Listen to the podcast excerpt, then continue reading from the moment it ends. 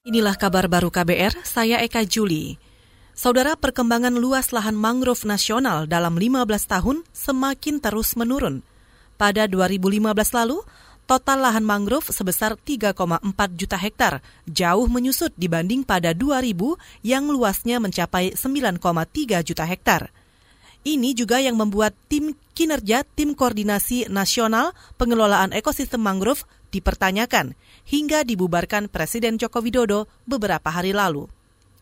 Staf ahli Kemenko Maritim dan Investasi Bidang Manajemen Konektivitas, Sahat M. Panggabean mengatakan, pada 2018 luas lahan mangrove meningkat sedikit menjadi 3,5 juta hektar. Meski begitu, setengah dari total luas mangrove nyaris dalam kondisi kritis.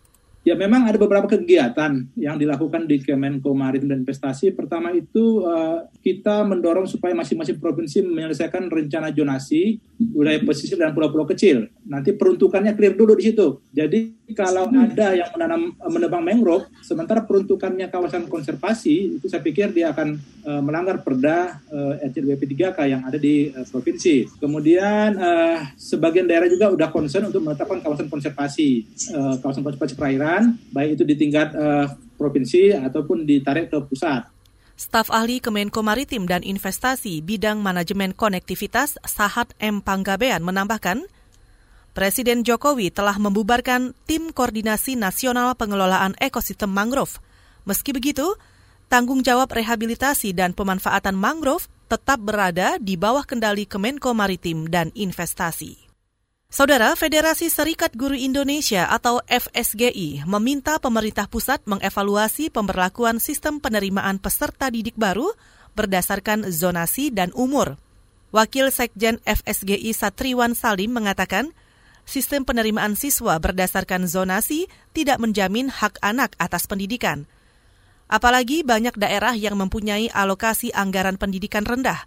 Bahkan ada yang anggaran pendidikannya hanya satu persen dari APBD kami dari dulu bersikap mestinya PPDB itu nggak langsung secara nasional. Tapi dilihat dulu daerah mana yang siap. Siap secara infrastruktur, siap secara anggaran pendidikan. Teman-teman, anggaran pendidikan itu di daerah kan 20% juga dari APBD. Kalau kita tengok ke NPD, neraca pendidikan daerah itu, banyak daerah yang alokasi pendidikannya itu dari APBD di bawah 10%. ya. Bahkan saya ada menemukan ya, 1, sekian persen coba. Wakil Sekjen Federasi Serikat Guru Indonesia Satriwan Salim menambahkan, pelaksanaan PPDB dengan sistem zonasi dan umur sangat tidak sejalan dengan tujuan pelaksanaan pendidikan.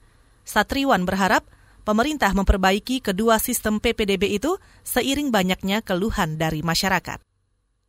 Kementerian Kesehatan Jepang menyetujui penggunaan dexamethasone sebagai solusi kedua pengobatan pasien COVID-19. Keputusan itu didasarkan pada hasil uji coba di Inggris yang menyimpulkan hasil menggembirakan. Dexamethasone menjadi pilihan untuk pengobatan bersama dengan obat antivirus remdesivir. Kebijakan itu disebarluaskan melalui media massa Jepang. Sebelumnya, para peneliti di Inggris mengumumkan penggunaan dexamethasone dan antivirus remdesivir efektif mengobati pasien COVID-19 dan mengurangi angka kematian perusahaan farmasi Jepang Nichi-Iko Pharmaceutical termasuk yang memproduksi obat dexamethasone.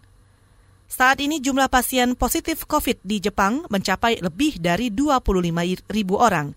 Total jumlah kematian 900 orang dan pasien sembuh lebih dari 20 ribu orang. Saudara demikian kabar baru, saya Eka Juli.